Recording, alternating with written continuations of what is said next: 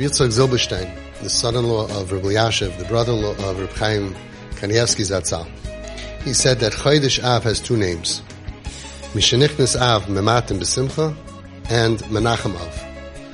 He said that parents have to make sure that Mishenichnis Av, when the father comes home from work, the parents come home, it shouldn't be Mematim Besimcha, but it should be a Menachem Av. That a parent should be a parent that brings Nechama to a child. Children go through so much stuff, and we have to make sure that they don't shut down and the party's over when mom and dad are around, but the opposite. We're their source of nechama for all the trials, tribulations, challenges, and pain that many of them go through. And that's what you're doing here. You're opening up that sinar. You're opening up that pipeline. You're opening up that relationship. You're saying, I'm here for you, and our relationship is more important than anything because when people drop that relationship, that's actually the kids who need us most. And then when they feel abandoned because of their bad behavior, it's their fault. So, right? It's actually not because they're behaving bad for a reason. But if we drop them and we show them, I'm less proud of you than your brothers and sisters, that actually doesn't have the effect that we once had 30, 40, 50, 60 years ago. It has a reverse effect. We, they feel you're abandoning me in my time of need. So we have to make sure that we are a Menachem Av. We're the source of nechama for our children. They can come to us to talk about whatever is bothering them, and they're not going to get these throw out statements. Well, it's your fault, and I told you. Uh, uh, uh. We're going to keep the channels of communication open between us at all times, and we will be there for you. And one of the most powerful things you can tell your children is, I believe in you. I will support you and I will never ever abandon you. And that's really what Rav Pam said. They asked Rav Pam Zatzal, how should we deal with kids who leave the fold? And you can learn it. We've learned it together. We're not going to do the whole thing. But at the end, he says, my advice is, don't reject them. Don't push them away, throw them away, and don't abandon them. Now, abandoning somebody doesn't just mean physically, it means emotionally. They shouldn't feel abandoned from their parents. I know it's hard. They're not giving you the nachas that you invested so much time, money, effort, tefillas, tears, everything. And they're not giving it to you now. But it's the best investment that you'll ever make. And you have to do that to keep them because as bad as they are, you have no idea what could be coming around the corner we know now the kids who have the best relationship with their parents and their parents are a Menachem Av, those kids have the highest chance one day to get out of this mess and to make it back to being alive, to being healthy, to being clean, to being functioning, and yismach lev mevak Hashem, to returning to Hashem as well. It's all the same derech. There's no forget about Yiddishkeit and work on Menschlichkeit, forget about this, and it's all the same thing. When they feel good about themselves, Yismach Lev, Mevakshe Hashem. When I was by Reb Gershon Shlita, Reb Gershon Edelstein Shlita, Gadol HaDor, and that's exactly what he said. Right away, I asked him, how do you look at people who leave Yiddishkeit? How do you look at them? He said, Anusim. That's his, his look, the look of a gadol, the blick of a gadol. The way he envisions it is anusim, right? Because you got to be crazy to, to, to leave Yiddishkeit. You got to be crazy to sin. Ein adam el Person doesn't sin unless he has a ruach Who are you fighting with? So he says right away, anusim. I said, how long could you be an einus for? He said, it's no, no time limit. They're wrapped up in this, this insanity. They're wrapped up. They don't have a choice. So I said, so when are they going to stop being an einus? Look at the video that I have with him. It's beautiful. I said, when are they going to stop being an Inus? He said, when they're going to be ruyig, when they're going to be calm, when they're going to be happy. Until someone is calm and happy, there's nobody to talk to. Until somebody has Olam Hazeh, they can't think about Olam Haba.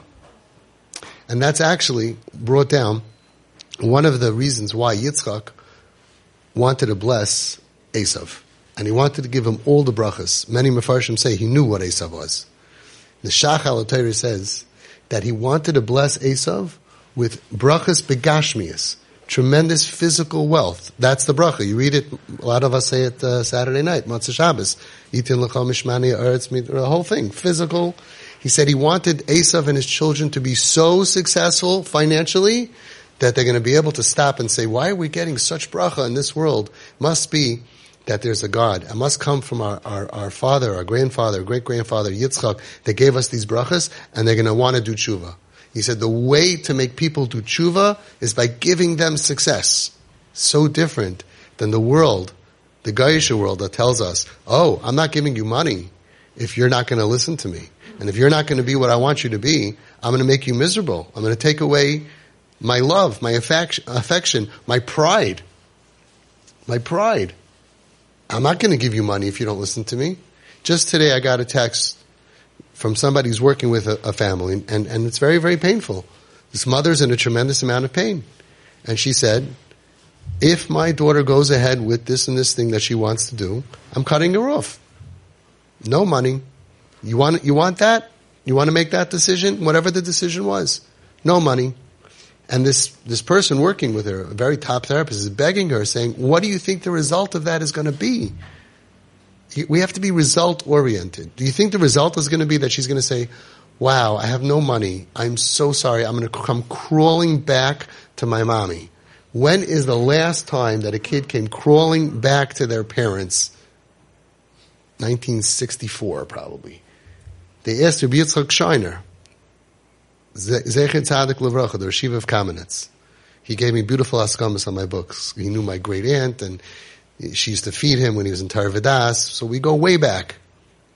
And they asked him, how come before the war, and 100 years ago and 200 years ago, somebody went off the derech, they said Kaddish, they sat Shiva, and they said Kaddish for them, and now we're supposed to embrace them with love? See, he said, because when they used to go off the derech, they left the town, they left the village, you never saw them again. They never came back. They went to the big city and they were gone. He said, now most of them come back. How? What can we do? Love and acceptance. Like all the Gedolim, like the Baal Shem Tov said, like the Chazon Ish said, like all of the Gedolim said, love and acceptance brings them back. And we have to make sure that there is nobody in this world who is giving more nechama to your child than you. They don't feel more comfortable anywhere else. Because if they don't feel comfortable in your home, they will find a home to feel comfortable in. If they don't feel comfortable in your arms, they will find someone's arms to get comfortable in. They have to be the most comfortable, even though right now they are in total darkness. Times a million. It's unbelievable how confused they can be, but when we do what the Das Torah tells us to do, the walls melt, they feel comfortable around us, and then in that relationship of them being comfortable at home, regardless of what they're doing, they will start to open up to you. They will start to go places with you. They will allow you in their lives. They will start to share with you. That's the piece that the outside world is missing. They're putting up walls and the last person that the kid could share with is mommy and daddy. Why? You're the ones who care about your kid the most. You would die for them. So you gotta live for them.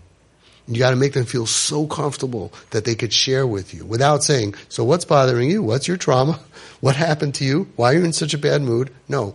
Let it ooze out of them, which it does when we do the bombs and especially the trip bombs. All the parents constantly say, when do all the secrets come out? When, when they are relaxed? When is, when is the greatest nafshik shur benafshe happen? On trip bombs on vacation. It doesn't happen in the hustle bustle of our homes and our lives. Even sometimes could be a long drive somewhere. But when you're a few days away with your kid and you're just doing what we learn to do, what, what you are trained to do, that's when they open up and you start to realize there's, there's a lot of layers to this onion. And they start telling you stuff and they start watching your reaction to see if you could handle. Because if you can't handle what's on the outer layers, they know that I can't, I can never share with you what's going on inside of me. Inside of them is such pain, such confusion that what they say is meaningless. Their shita that they have today, however they feel, is not the same way that they're going to feel in a year from now. We have so many kids that a year ago were atheists, were haters, of, of, of God, Rahman al of Yiddishkeit, of the community, and it could be a year or two later, and it's gone. It dissipates. Why? Because of what you're doing. So that's our mission. Our mission is to make sure we're not a Mamatim B'Simcha. Daddy comes home from work. Everybody, careful, get nervous. Mommy comes home from work. Av means parents. We're not taking away anybody's simcha. We're here to be a menachim to be their source of the most compassionate being in the world, and that's what our religion is all about. Not to separate ourselves from our children in the name of Hashem. That comes from the Gaim.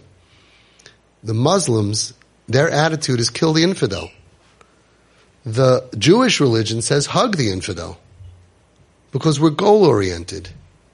And what a lot of parents do is worse than the Muslims.